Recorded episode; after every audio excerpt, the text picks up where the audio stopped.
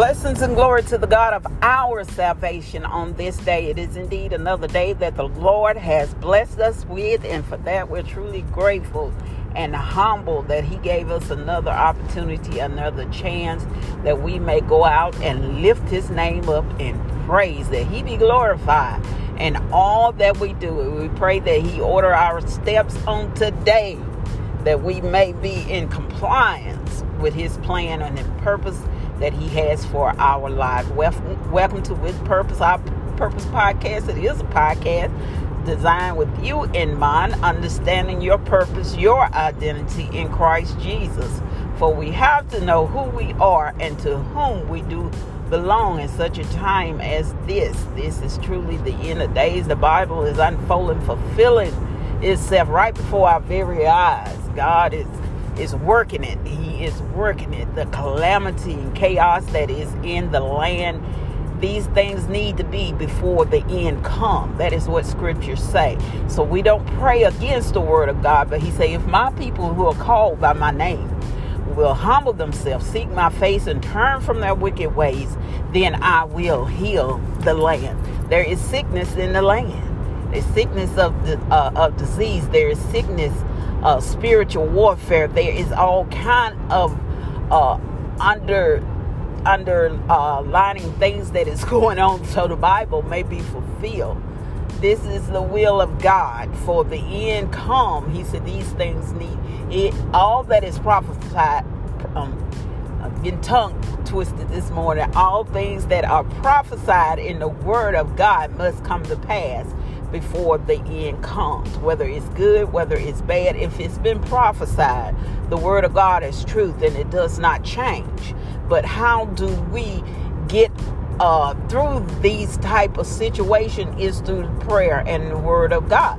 Through through using the word of God in prayer back to him. He said, if my people, he would heal the land. What he's saying, and we are the land. We are the land. But the world will remain the same because these things need be that will uh before the end come just like he we always talk about he had to have a judas within his circle in order for scripture to be fulfilled that he may be crucified jesus did not hate judas he did not hate judas but he hated the things that jesus uh, Judas did. And it's the same way with us. We hate the sin, but we love the sinner. We are no judge of no man but we hate the sin because God hates the sin and we are a product of God. So these things is going to come to pass.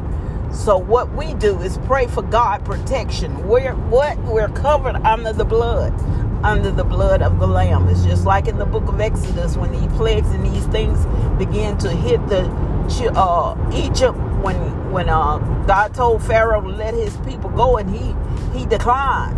God hardened Pharaoh's heart so he would not let the people go, so he may be able to show his people who he was. As Pharaoh, he let the people go and then he chased behind them. And what happened? Because he changed his mind. God hardened Pharaoh's heart. It is the choices and the decisions that we make. God knows who we are before we even born. He knows the purpose and the plan that He has for our life. So we pray and submit ourselves. God, I want to be used for your will. I don't want to be used against your will. But He raised Pharaoh up for that very purpose that he may show himself strong to his people, that Israel would know who he was as he fought against Pharaoh. The battle wasn't for Israel to fight, it was between Pharaoh and God. Spiritual wickedness in high places. The same thing that we're facing now. That's why we worship no man. We the, even the, the president of the United States, it does not matter. It does not matter. All that matters is that we know who God is and what God is using. God put people in position and places in order that his people will be maintained at what point that they are in. Uh, if we're rebellious, stiff necked, uh, hard headed people, he'll put a, a, a king in place that will rule over us hard and make us suffer.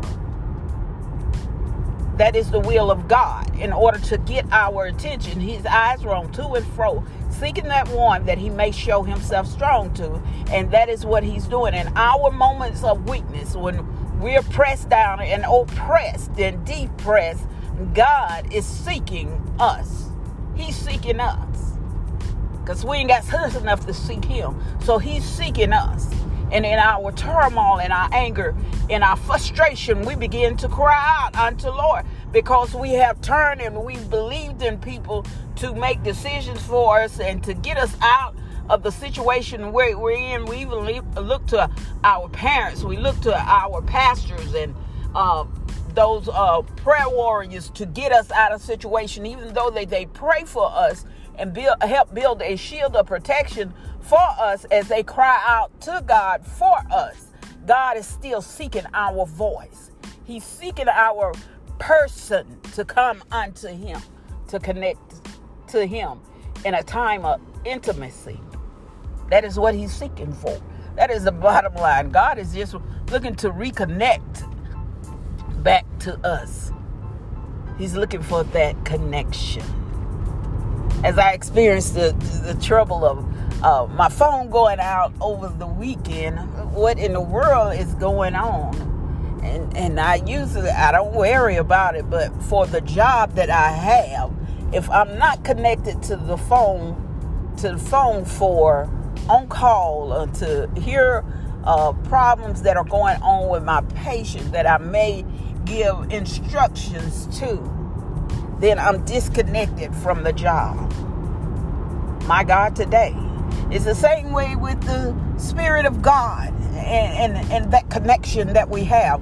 When we when the connection is not there, when we're not connected in to the Holy Ghost, which is our Wi-Fi, our Wi-Fi to connect to God, praying to Jesus. That is our connection.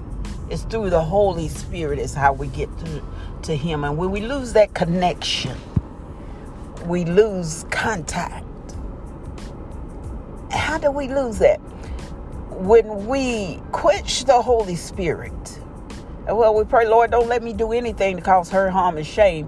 When, the, when we quench the Holy Spirit, the Spirit of God, the more that we do wrong, the Spirit of God can't dwell with us. When we're not seeking to be in the presence of God. When we're constantly following the ways and doing things that goes against the word of God, the Holy Spirit withdraws. He fades. That inner man fades. You heard the expression, you are what you eat. Whatever you feel, whatever you feed, it will grow. Feed the spiritual man, through prayer, the Word of God, getting that connection, the stronger He becomes on the inside of you. But if you're starving Him and, and just putting Him away on the away when you just need Him, then He's weak. He's malnourished. Is not strong enough to help you handle what you need to handle. But if you feed him daily, worshiping God in truth and in spirit, reading your scriptures, having that conversation with your neighbor, having that conversation on the street, telling people God message for us today. Every time I go to him and worship, God is saying, tell them that I live and that I am soon to return. That is his message to the people.